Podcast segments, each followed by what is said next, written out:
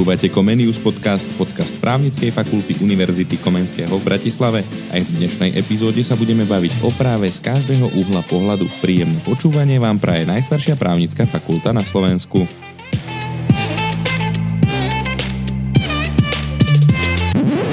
Ďalší týždeň ušiel ako voda a vítame vás v ďalšom Comenius podcaste, tentokrát s doktorom práva Matušom Michalovičom, filozofie doktorom, ktorý pôsobí na katedre správneho a environmentálneho práva. Preto sme si vybrali tému, ktorá súvisí aj s jeho činnosťou na katedre a táto téma je zameraná na klimatické právo.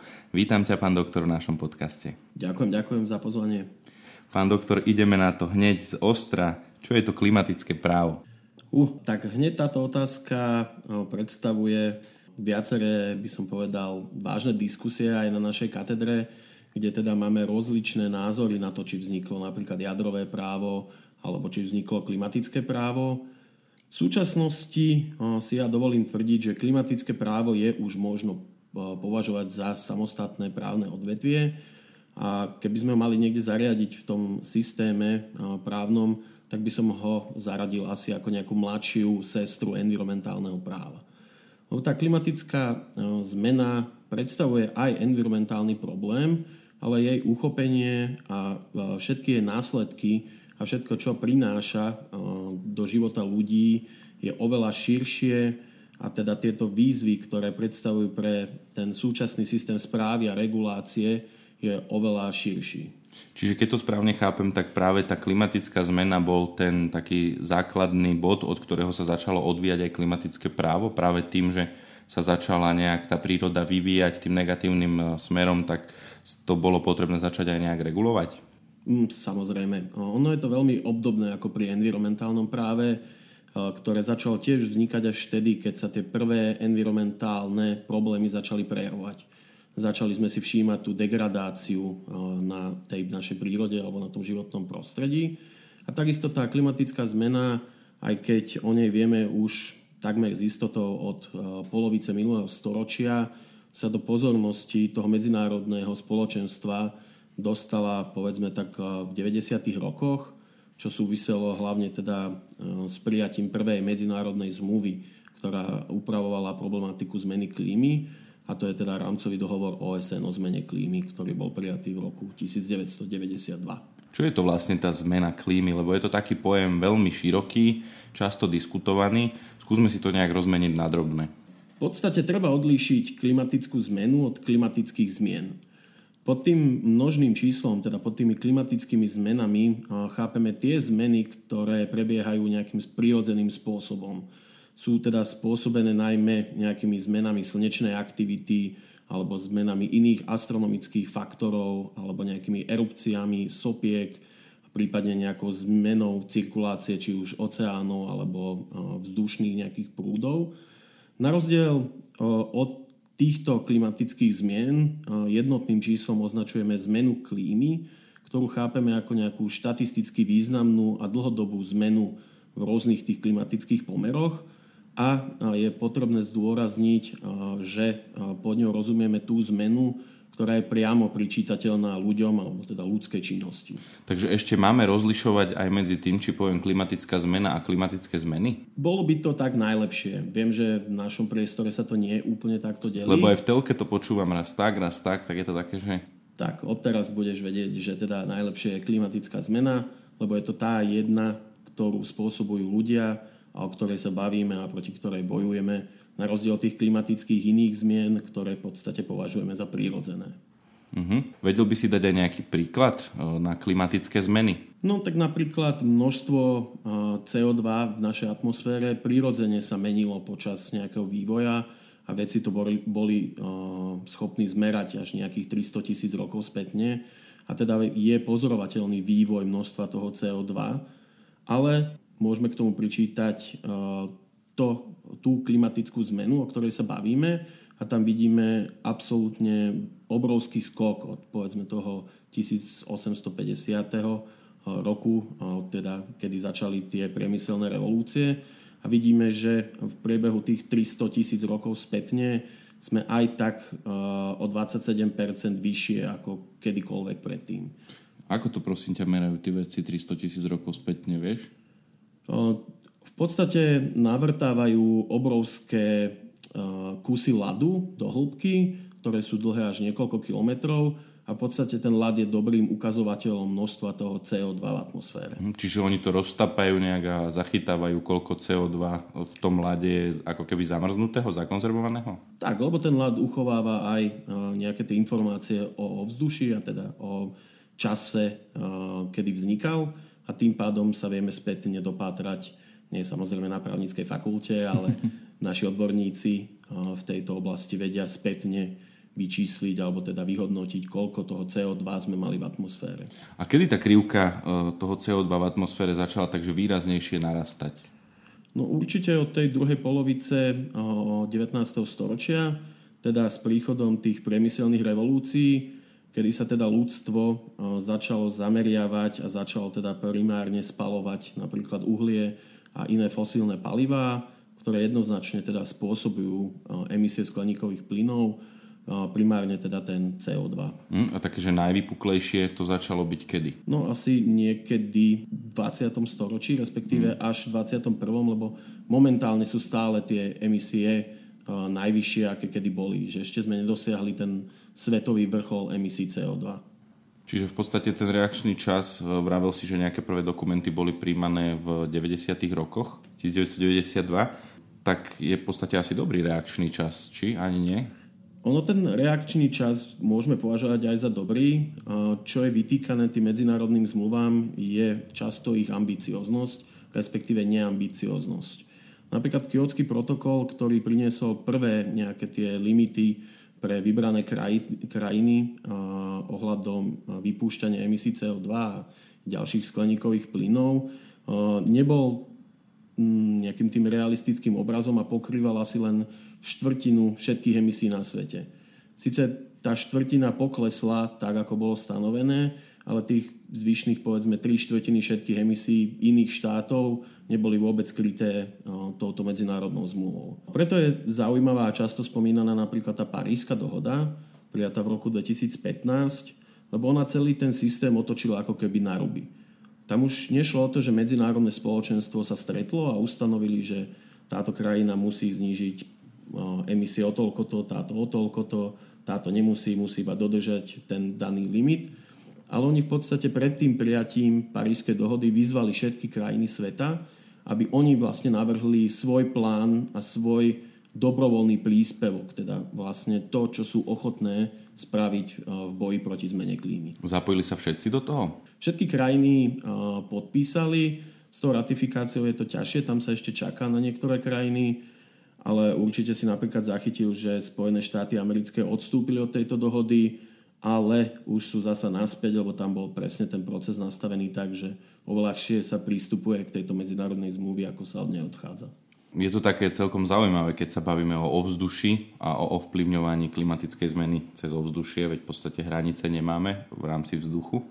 K čomu sa vlastne tie štáty zaviazali a je to vôbec dostatočné? Lebo Viem si predstaviť, že zaviažem sa aj k tomu, že budem produkovať ešte viac CO2, lebo potrebujem rozvinúť priemysel. Bol aj takýto nejaký scenár v rámci tej, tej parížskej dohody? Práve v tom, že teda nebol stanovený rámec toho, čo by si mali tie krajiny stanoviť, je zaujímavé, že niektoré krajiny napríklad tie svoje národne definované príspevky zaslali v niekoľko desiatkách až stovkách stranách, pričom napríklad takýto dobrovoľný príspevok Európskej únie má tuším 5 strán. Teda každá krajina mohla si zvoliť nielen výšku toho cieľa, ale povedzme aj ich formu alebo ich nejakú hierarchiu, ako ich bude plniť a tak ďalej. S tým, že v súčasnosti sa počíta, že tie príspevky všetkých krajín, ktoré sú teda zhromaždené, stále nebudú viesť k tomu ultimátnemu cieľu tej parískej dohody. A je v tom jednota v rámci medzinárodného spoločenstva, alebo je to skôr také, že každý si robí, čo chce a je to stále na takej viac menej deklaratórnej úrovni? Ja si myslím, že práve v posledných rokoch vidieť už ten reálny pokrok, že teda už tie krajiny sa na to začínajú pozerať cez tú prízmu ekonomických nástrojov a teda vidia hlavne ten potenciál v tej zmene klímy. Takže by som povedal, že na celosvetovej úrovni je naozaj vôľa pristupovať k tej zmene klímy Robí sa to trošku opatrne, lebo každý si snaží hájiť nejaké tie svoje ekonomické záujmy. Boja sa, že keď ja teda znížim a príjmem nejaké opatrenia na znižovanie emisí skleníkových plynov, či mi ten nejaký producent alebo nejaká automobilka napríklad neujde mimo povedzme Európskej únie, kde napríklad nie sú také tvrdé pravidlá. Vedel by si hovoriť aj o nejakých že premiantoch v tejto oblasti a o nejakých štátoch, ktoré by mohli povedzme viacej zabrať? Na toto je dobrý index, ktorý vydávajú jedny nemecké organizácie a teda hodnotia prístup tých krajín k riešeniu zmeny klímy. Akurát dneska som si pozeral, ako stojí to Slovensko na tom, tak sme 36. v rámci tohto zoznamu pričom táto štúdia na prvé tri miesta nedáva žiadnu krajinu. To znamená, že ešte žiadna krajina podľa ich hodnotenia nie je v úvodzovkách na tom dobre a nejakým spôsobom nemá tu dostatočnú vybavenosť a prostriedky a nejaké tie ciele v boji proti zmene klímy. Ja ako obyvateľ teda aj Európskej únie sledujem veľmi pozorne práve tie aktivity Európskej únie, ktorá v posledných rokoch teda sa snaží nielen udržať to líderstvo v, tej, v tomto boji, ale povedal by som posunúť ho ešte na nejaký ten ďalší level. Ďalší level to bude asi taký tretí najvýznamnejší dokument a to je asi Green Deal, správne? Na to idem. Tak, teda European Green Deal alebo Európska zelená dohoda. Tu treba upozorniť, že veľa ľudí si spája tento dokument a spomína ho, ale nie je legislatívny. Nie je mhm. teda právne záväzný a teda Európska únia musí tie jednotlivé ciele, ktoré si v ňom stanovila, musí postupne začať implementovať a teda prijímať v rámci nejakých iných právnych predpisov. Kde napríklad vlajkovou loďou je Európsky klimatický predpis, ktorý je v podstate právne záväzný už a teda ten ukotvil napríklad cieľ Európskej únie, že získame alebo teda dosiahneme uhlíkovú neutralitu najneskôr do roku 2050. Je to deklaratórne alebo splniteľné? Myslím si, že splniteľné to je. Tu by som však teda chcel ozrejmiť, že tá klimatická neutralita alebo tá uhlíková neutralita neznamená, že nebudeme vypúšťať žiadne emisie skleníkových plynov. To je v podstate asi v dnešnej spoločnosti už ani nie je možné.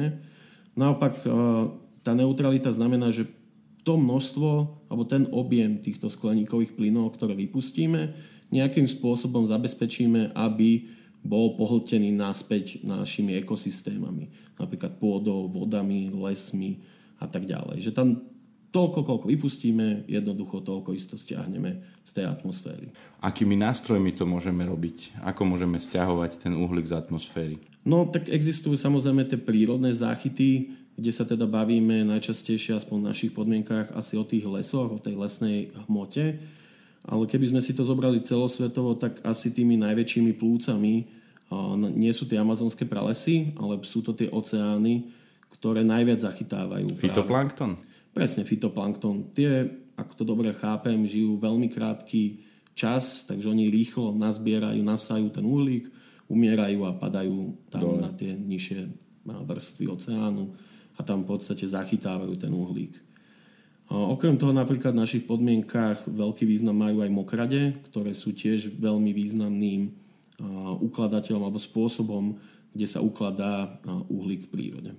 Uh-huh. A na Slovensku máme okrem tých mokradí ešte aj nejaké prepojenie, že na polnohospodárstvo alebo na lesné hospodárstvo? Samozrejme, to lesné hospodárstvo zohráva veľmi významnú úlohu v tomto lebo ten uhlík nielen prostredníctvom fotosyntézy stiahuje do, svojho, do tej svojej drevnej hmoty, ale okrem toho aj produkuje kyslík, ktorý zasa pomáha mm, ani nie s tou zmenou klímy, ale skôr k tomu očisteniu vzduchu v našich podmienkach. A samozrejme polnohospodárstvo je veľmi naviazané na zmenu klímy, lebo je to taký prvý možno systém, ktorý najviac pocíti tú zmenu klímy a zároveň, keď budú bojovať s tými nepriaznivými následkami zmeny klímy, vedia veľmi účinne pomôcť aj v boji proti tej samotnej zmene klímy. To znamená, že oni majú tie zmiešané nástroje. Adaptácie aj mitigácie. Napríklad e, pôda má veľký, by som povedal, potenciál Slovenskej republiky zachytiť e, ten uhlík e, v našich podmienkach. A tým, že tá pôda sa zachytáva v tej pôde, ona sa v podstate aj tak povediať, uzdravuje alebo zlepšuje sa kvalita tej pôdy tým, že je tam viacej uhlíka. Takže je to taká win-win situácia, by som povedal. V súvislosti s problematikou klimatickej zmeny sa často spomína aj pojem adaptácia a mitigácia. Ty si ho tiež načrtol. Vedel by si tieto pojmy priblížiť? Mitigácia predstavuje zmierňovanie klímy, teda snažíme sa znižovať množstvo vyprodukovaných skleníkových plynov, a to teda prostredníctvom jednotlivých opatrení alebo jednotlivých politík alebo jednotlivých právnych nástrojov. A teda jej cieľom je primárne zamerať sa na zníženie emisí CO2 a ďalších skleníkových plynov. Zatiaľ, čo teda adaptácia predstavuje nejakým spôsobom prispôsobenie sa či už sociálnych alebo nejakých prírodných systémov na tú zmenu klímy alebo lepšie povedané na tie negatívne dôsledky zmeny klímy. Pričom jedna z týchto definícií rozširuje tú adaptáciu a mne sa to osobne veľmi páči, že nielen prispôsobovať sa tým negatívnym následkom, ale snažiť sa ich využiť aj vo svoj prospech. Uviedol by som príklad, ak som polnohospodár a viem, že teda tie suchá budú oveľa častejšie v našich podmienkach, nebude tak veľa vody v lete napríklad, tak sa snažím alebo snažil by som sa vybrať si tie svoje plodiny o to podrobnejšie, alebo o to by som zvažoval, ktoré plodiny vysajem. Napríklad, ktoré nie sú tak náročné na vodu? Presne tak, ktoré lepšie znášajú vysoké uh-huh. teploty, väčšie, by som povedal, rozostupy medzi zalievaním a tým pádom je väčší predpoklad, že by mali tú lepšiu výnosnosť. CO2 je asi ten najzásadnejší problém, ak som to správne pochopil z toho, čo aj ty hovoríš. Ako skleníkový plyn? Ako skleníkový plyn. Mm, on možno e, nie je ten najväčší problém, ale často sa skloňuje, lebo všetky emisie ostatných skleníkových plynov sa prepočítavajú na to CO2.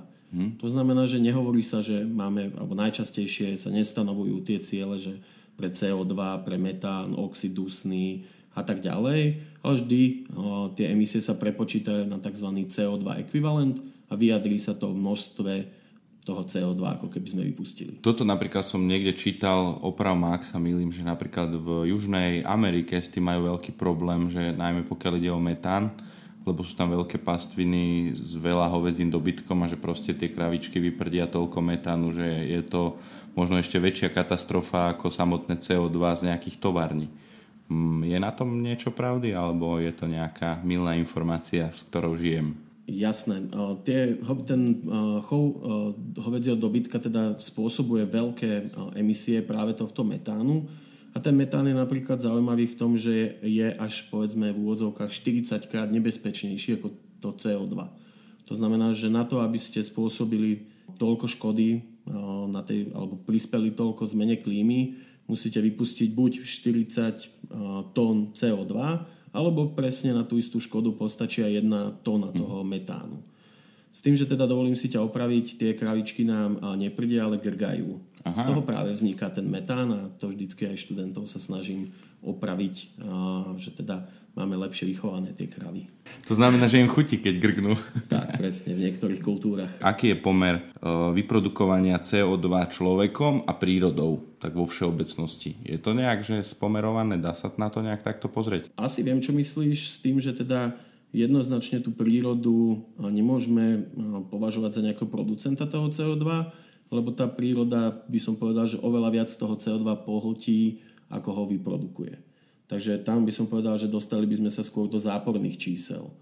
Pričom pri tej ľudskej činnosti je to oveľa intenzívnejšie, to znamená, že teda tá naša činnosť produkuje oveľa väčšie kvantá tých skleníkových plynov. Teraz som pozeral v telke taký dokument zameraný tiež na klimatickú zmenu a tam hovorili dokonca o začarovanom kruhu, že v prípade zvyšovania teploty dokonca, že aj lesy vedia produkovať CO2. Že teda nie len pohlcujú, ale že v nejakých malých množstvách produkujú a nedokážu ho potom pohltiť, že môžu aj lesy negatívne prispievať, keď tie teploty sú zvýšené. Ono v podstate ide a vraciame sa k tomu, čo som už spomenul, že tie lesy, aj keď sa označujú ako tie plúca planéty, oni majú presne taký ten opačný efekt, že oni napríklad, keď nie je slnko, tak oni dýchajú. To znamená, že oni spalujú Nerobia ten kyslík, presne tak, ale dýchajú skoro ako ľudia v úvodzovkách a teda vypúšťajú to CO2. je to, ten začarovaný kruh je možno vidieť pri viacerých, by som povedal, tých problémoch, ktoré prináša zmena klímy, napríklad v súvislosti s topením ľadovcov. Tam napríklad, čím viac ľadovcov sa roztopí, tým rýchlejšie sa bude tá zem ohrievať. Lebo napríklad ten ľad má tú vlastnosť, že keď nám dopadá slnko, tak povedzme nejakých 90% toho svetla vie odraziť, nezostáva to teplo no, na zemskom povrchu. Jasne, nie je to asfalt. Tak, presne. Keď zoberieme tam, stačí, že tam bude hnedá alebo čierna zem, ktorá pohltí oveľa viac toho svetla a tým pádom bude sa zasa ohrievať viacej no, celé to územie alebo celá tá zem.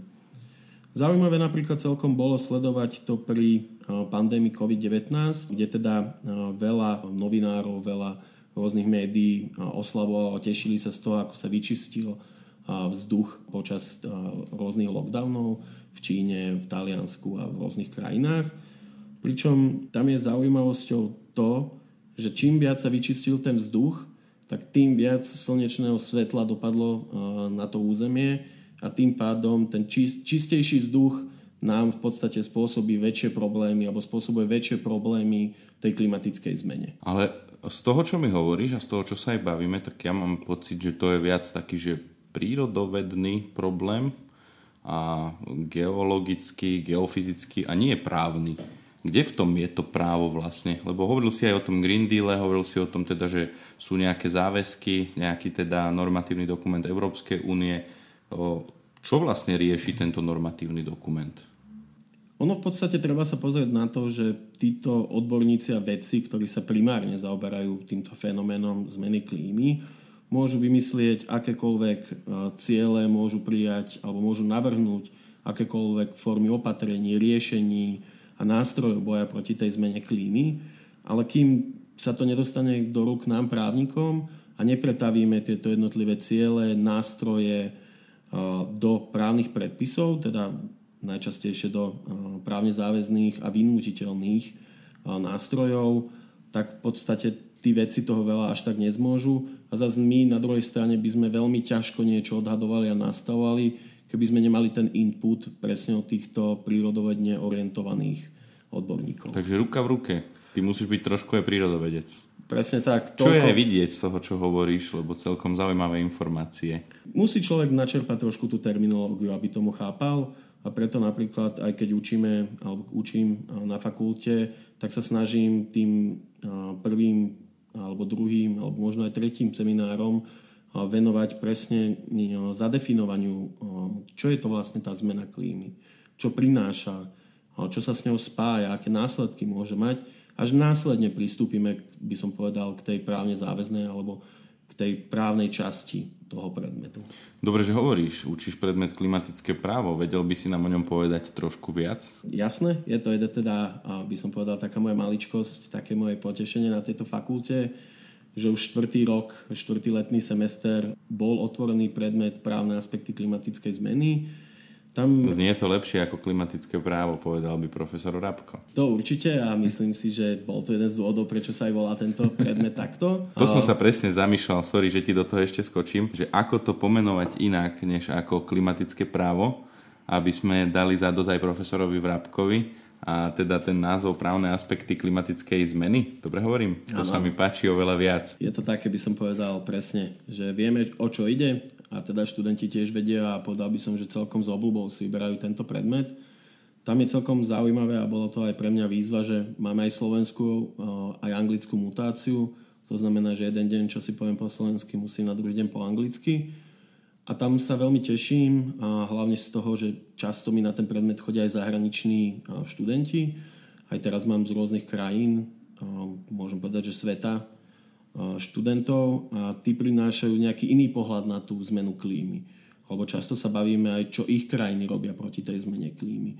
Že zase dostáva ten pohľad nielen od tých našich slovenských študentov, ale aj od príslušníkov nejakých iných krajín. A by si vedel povedať, že aké sú to krajiny? Teraz napríklad mám jednu študentku z Turecka, jedného študenta z Japonska až dokonca a mám ešte nejakých študentov z Polska, z Francúzska, z Talianska, Takže tá diskusia určite bude zaujímavá. Už len minimálne ten rozmer, že tieto štáty majú more a my more nemáme, vie byť zaujímavý. Zase my máme obrovské výmery lesov, čiže môže to byť také celkom pekné, svetové tam na tých Jasne. seminároch. A hlavne také to komparatívne, mm-hmm. že teda oni sa môžu zamerať presne na tie oceány, na moria a nejakým spôsobom hľadať riešenie tam, ale zase zároveň aj tie adaptačné riešenia, lebo to more predstavuje, by som povedal, napríklad pre to Japonsko stále vyšší a vyšší problém, alebo teda riziko pre nich.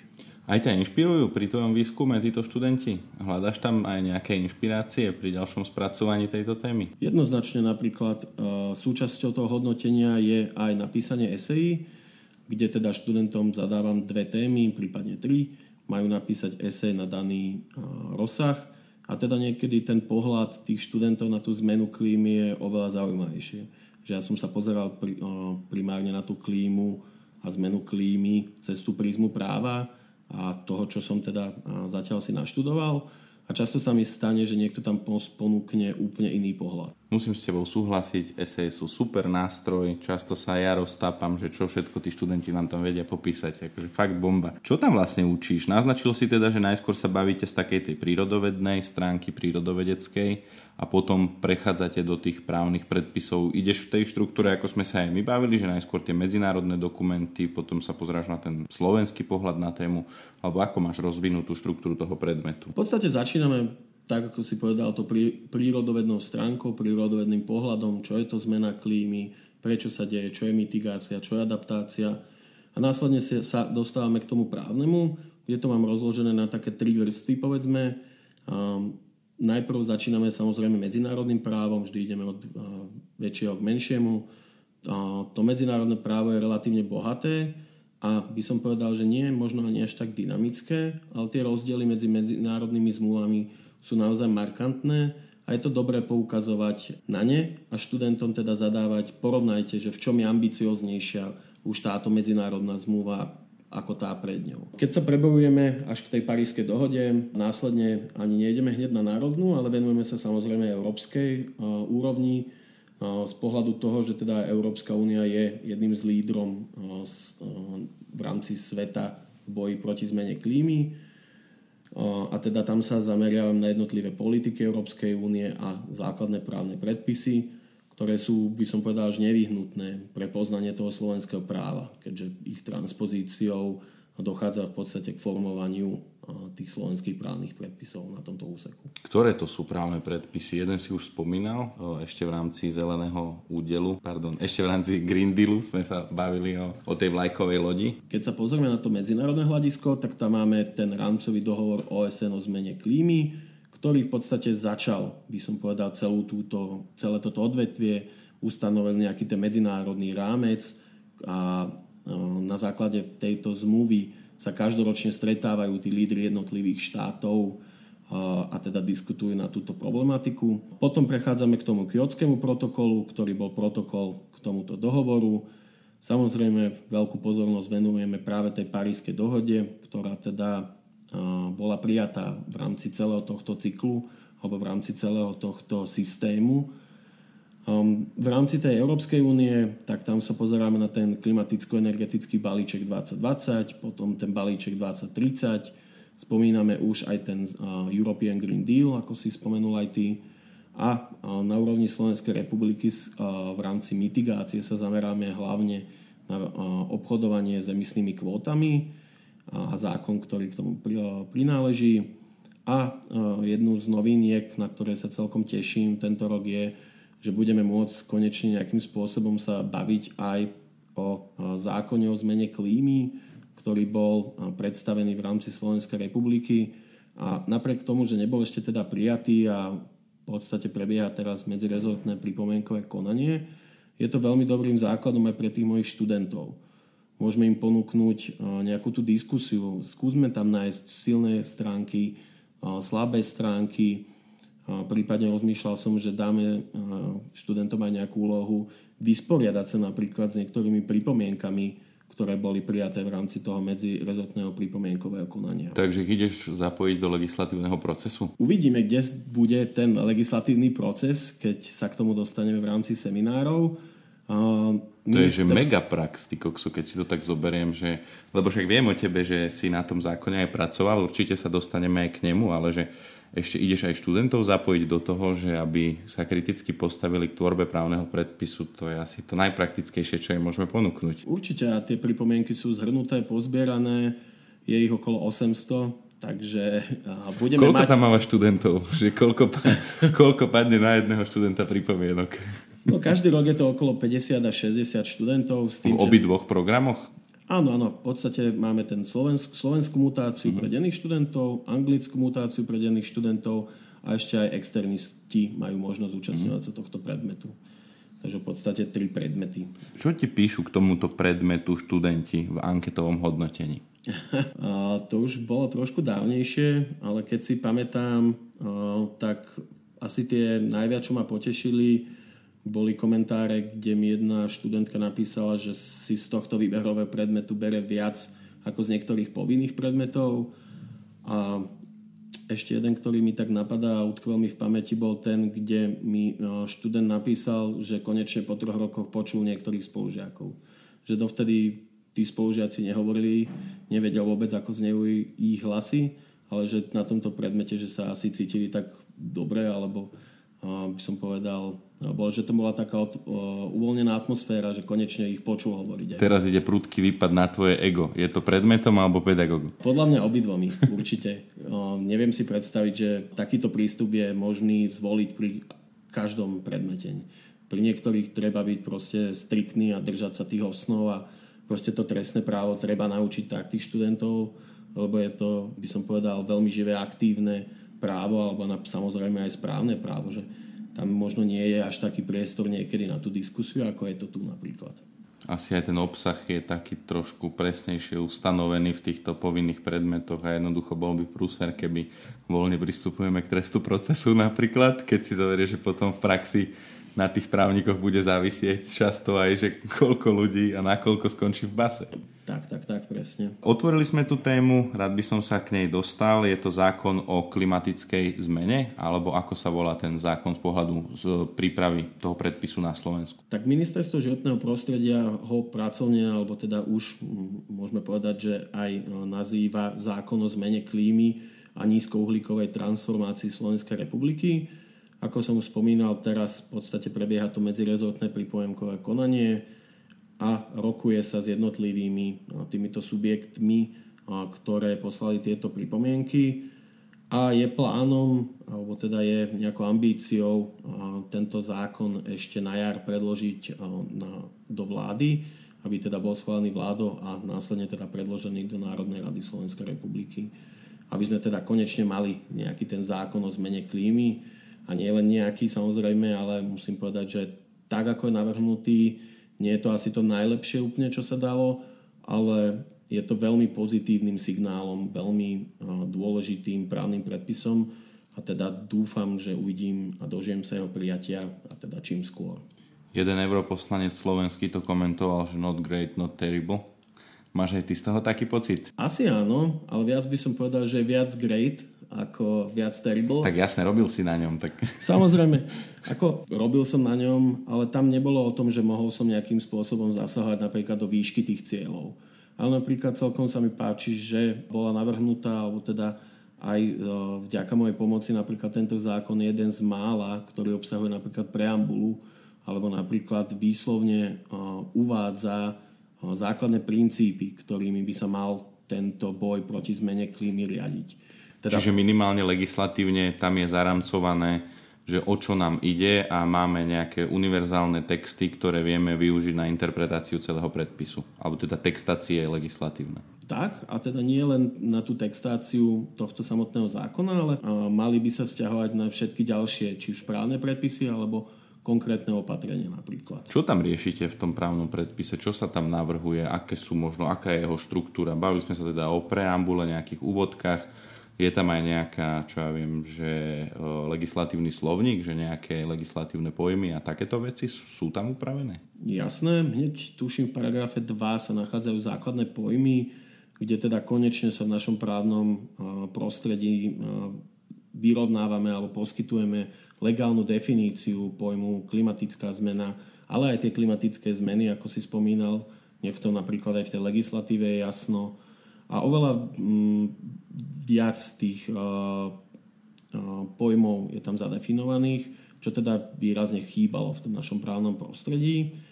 Následne teda, čo je asi to najdôležitejšou súčasťou tohto zákona, je stanovenie tzv. klimatických cieľov, ktoré teda môžeme rozdeliť do viacerých asi kategórií. Pričom ten najdôležitejší a najhlavnejší je tzv. dlhodobý klimatický cieľ, kde teda Slovenská republika sa zavezuje dosiahnuť do roku 2050 tzv. klimatickú neutralitu, o ktorej sme sa už bavili ale veľmi podstatným, alebo podstatnými sú aj klimatické ciele, ktoré udávajú, by som povedal, smer, akým dosiahneme túto klimatickú neutralitu.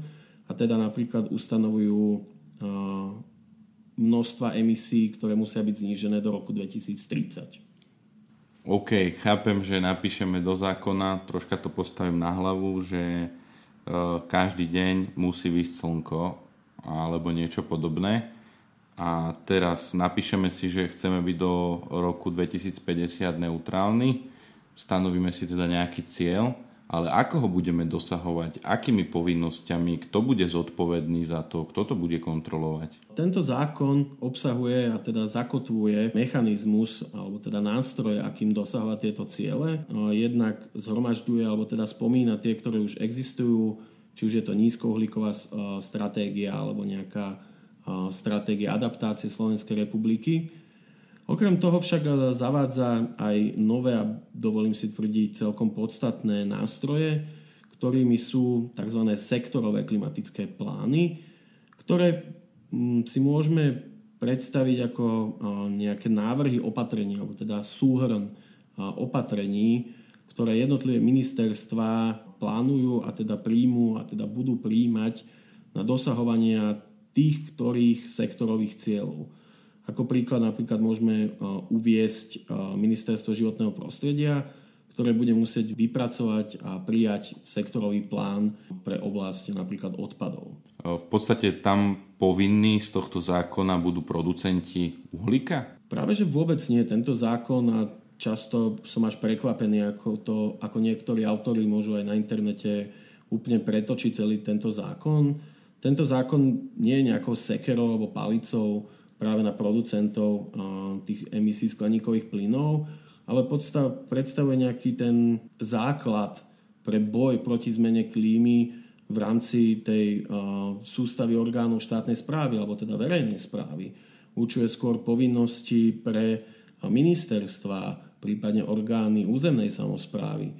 Takže vôbec to nie je také, že ukladá konkrétne povinnosti ja neviem, spracovateľovi odpadu alebo výrobcovi ocele alebo niečo takéto. Ale asi ministerstvo e, životného prostredia nevyprodukuje toľko uhlíku ako napríklad rafinérka. Ako ja. potom s tou rafinérkou naložíme, aby sme aj ich zavezovali k nejakému dodržiavaniu nejakých rámcov a cieľov, ktoré si stanovíme, lebo to si myslím, že keď pôjdeme dobre, pozitívny príklad, začíname od tej štátnej správy, samozprávy, ideme na to pozitívne ale ten reálny dopad je tam práve napríklad v ťažkom priemysle.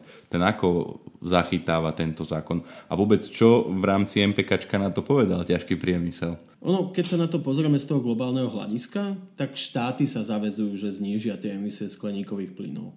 No ale ten štát neprodukuje alebo neprodukuje toľko tých emisí vôbec. A v podstate aj tento zákon a celý, celá tá politika hovorí o tom, akým spôsobom pristúpi štát k limitovaniu tých emisí jednotlivých producentov. To znamená, malo by to byť nastavené spoločen, spoločensky únosne, ekonomicky a teda zo zohľadnení napríklad všetkých regiónov, ale aj napríklad typu jednotlivého toho priemyslu, ako si povedal. Nie je možné a teda nemyslím si, že to bude také jednoduché v podmienkach Slovenskej republiky. Proste im len povedať, že no dobre, každý rok o 5% menej emisí skleníkových plynov Musíme na to ustanoviť mechanizmus, ktorý bude podporovať e, tento priemysel ani nie k tomu, aby možno e, opúšťal tie prevádzky alebo znižoval tie výrobné kapacity, ale pomáhať im k tomu a viesť ich k tomu, aby začali používať nejak tie viac environmentálne ohľaduplnejšie nástroje, prístroje, postupy a tak ďalej. Plánuje štát motivovať aj ekonomicky, napríklad na transformáciu ťažkého priemyslu na zelenšie technológie, keby som to tak zjednodušene nazval? Jednoznačne to môžem potvrdiť, že teda aj z rozhovorov na ministerstve tam sa bavíme o stovkách miliónov eur, ktoré na toto budú smerovať primárne z prostriedkov Európskej únie. Plán obnovy bude ten nástroj, ktorý na to bude fungovať? Čiastočne s tým, že ešte sú tam presne aj niektoré, by som povedal, výzvy, ktoré sú zamerané priamo na ten ťažký priemysel napríklad. Čiže filozofia je taká, že ideme od seba, štát začne pripravovať nejaké stratégie, nejaké rámce, nejaké limity potom následne bude motivovať ten napríklad ťažký priemysel, že prispôsobujte si tú svoju technológiu, ponúkne na to európske peniaze a vlastne takto sledujeme ten cieľ Európskej únie až do toho dôsledku, do tej fabriky? Veľmi zjednodušene môžeme povedať tak. S tým, že teda tento zákon je podľa mňa dôležitý aj z pohľadu tých práve producentov. Že teda nie je to povedzme nejaký módny výstrelok, že teda dobre, teraz sme si povedali, ideme do tej klimatickej neutrality a príde nejaká nová vláda a povie si, že mm, zmena klímy je hoax. Práve tento zákon by mal byť nejakým tým základným kameňom, ktorý by mal aj pre tých producentov určovať nejaký smer, aby sa vedeli teda dostatočne dopredu pripravovať na to, čo príde, pre, povedzme. Ty si hovoril, že tento zákon na to, aby bol úspešný, musí byť aj vynutiteľný. A to je vždy taká debata ohľadom vynutiteľnosti právnej normy alebo administratívno-právnej normy, ktorá spočíva najmä v sankcii. Počíta tento zákon aj s nejakými sankčnými mechanizmami? A ak áno, za čo sú tieto sankčné mechanizmy určované a čomu sa pripisujú, akému negatívnemu správaniu sa alebo javu? Ten zákon teda ukladá primárne povinnosti, povedzme napríklad tým ministerstvám, vypracovať rôzne tie dokumenty, sektorový klimatický plán a tak ďalej s tým, že veľkým plusom eh, celého tohto zákona je zriadenie eh, tzv. Rady pre klimatickú zodpovednosť, ktorá predstavuje nezávislý, odborný a nejaký koordinačný eh, orgán, ktorý bude stať mimo ministerstva životného prostredia. Bude sa skladať z odborníkov a bude teda nie sama o sebe rozhodovať, ale bude skôr nejakým tým odborným hlasom vo všetkých diskusiách, ktoré by sa mali viesť v oblasti boja proti zmene klímy bude napríklad vydávať e, záväzne stanoviska k jednotlivým tým sektorovým klimatickým plánom alebo k napríklad stratégii adaptácií Slovenskej republiky a okrem iného aj k verejným investíciám nad 5 miliónov eur.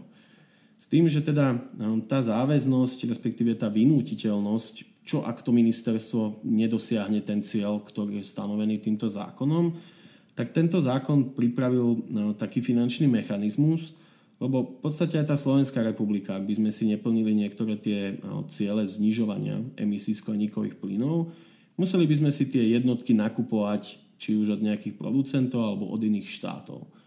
A práve tento zákon už rozdeluje tú zodpovednosť, že teda nebude tu musieť iba štát, ale čiastočne budú musieť pokryť tieto náklady jednotlivé ministerstva, ktoré boli zodpovedné za dosiahnutie toho, ktorého cieľa.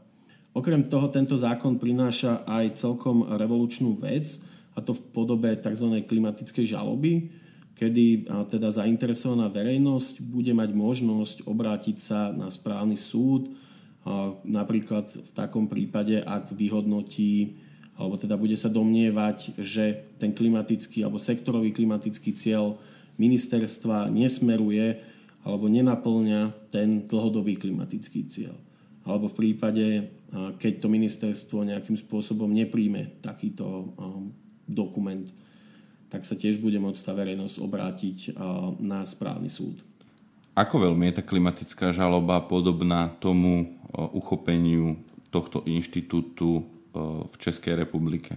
V súčasnosti nie je teda možné zažalovať štát alebo nejaký orgán verejnej správy, lebo ten správny súdny poriadok tam má určitú výnimku, s tým, že táto výnimka sa nenachádza v právnom predpise Českej republiky a teda tam možno vieš, že bola úspešná tá organizácia klimatická žaloba, teda bola úspešná na tom správnom súde a bohužiaľ práve pred 4 dňami bol prijaté rozhodnutie Najvyššieho správneho súdu Českej republiky, kde teda podstatné časti tejto žaloby alebo toho rozhodnutia prvostupňového orgánu boli zrušené, ale teda veľmi zaujímavo sa k tomu postavil súd a keď som si tak preletel to rozhodnutie, na viacerých miestach spomína, že chýba v Českej republike ten osobitný právny predpis.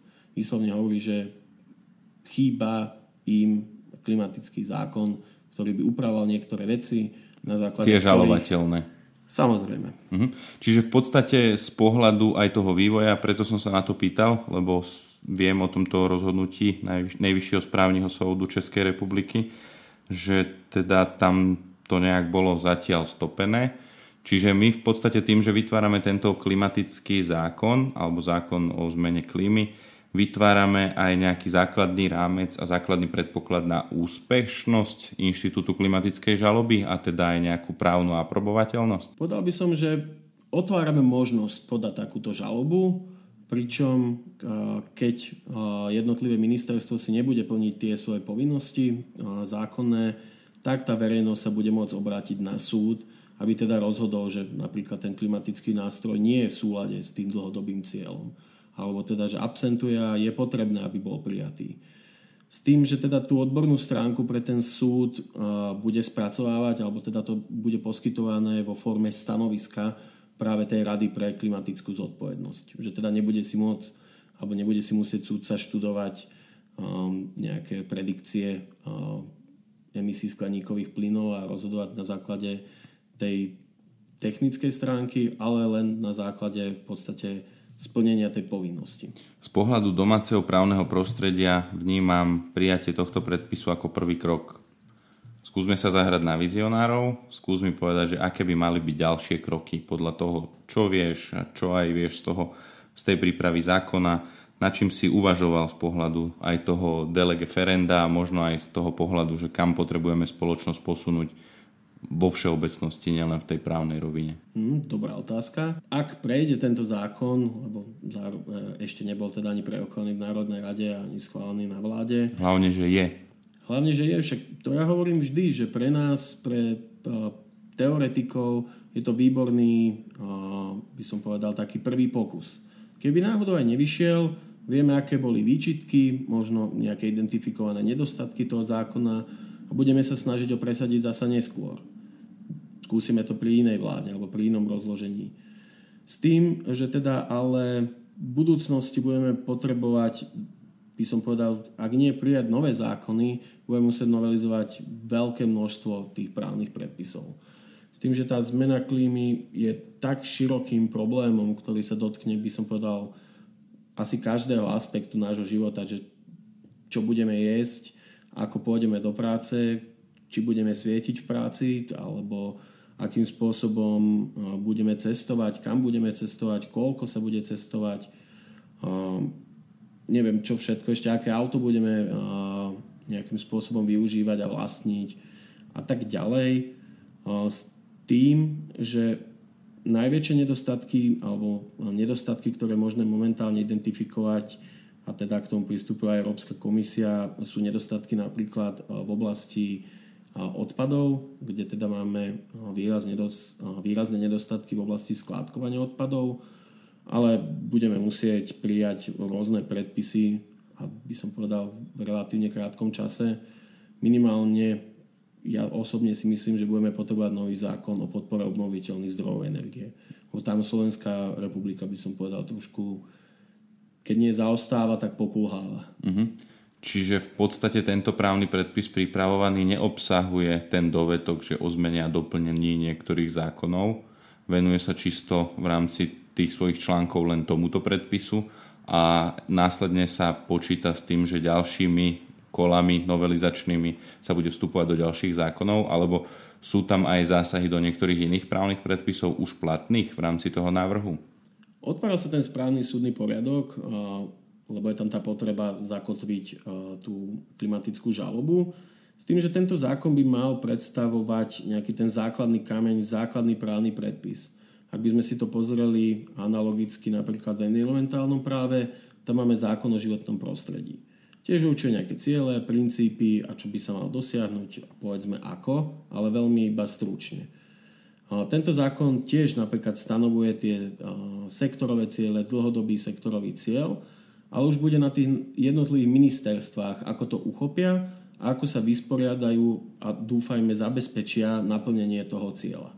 Takže bude v ich gestii, akým spôsobom a ktoré právne predpisy otvoria, či to bude formou nejakej primárne tej podpory, kde to bude možné, alebo to bude formou nejakých reštrikcií, pravidiel, povinností a tak ďalej.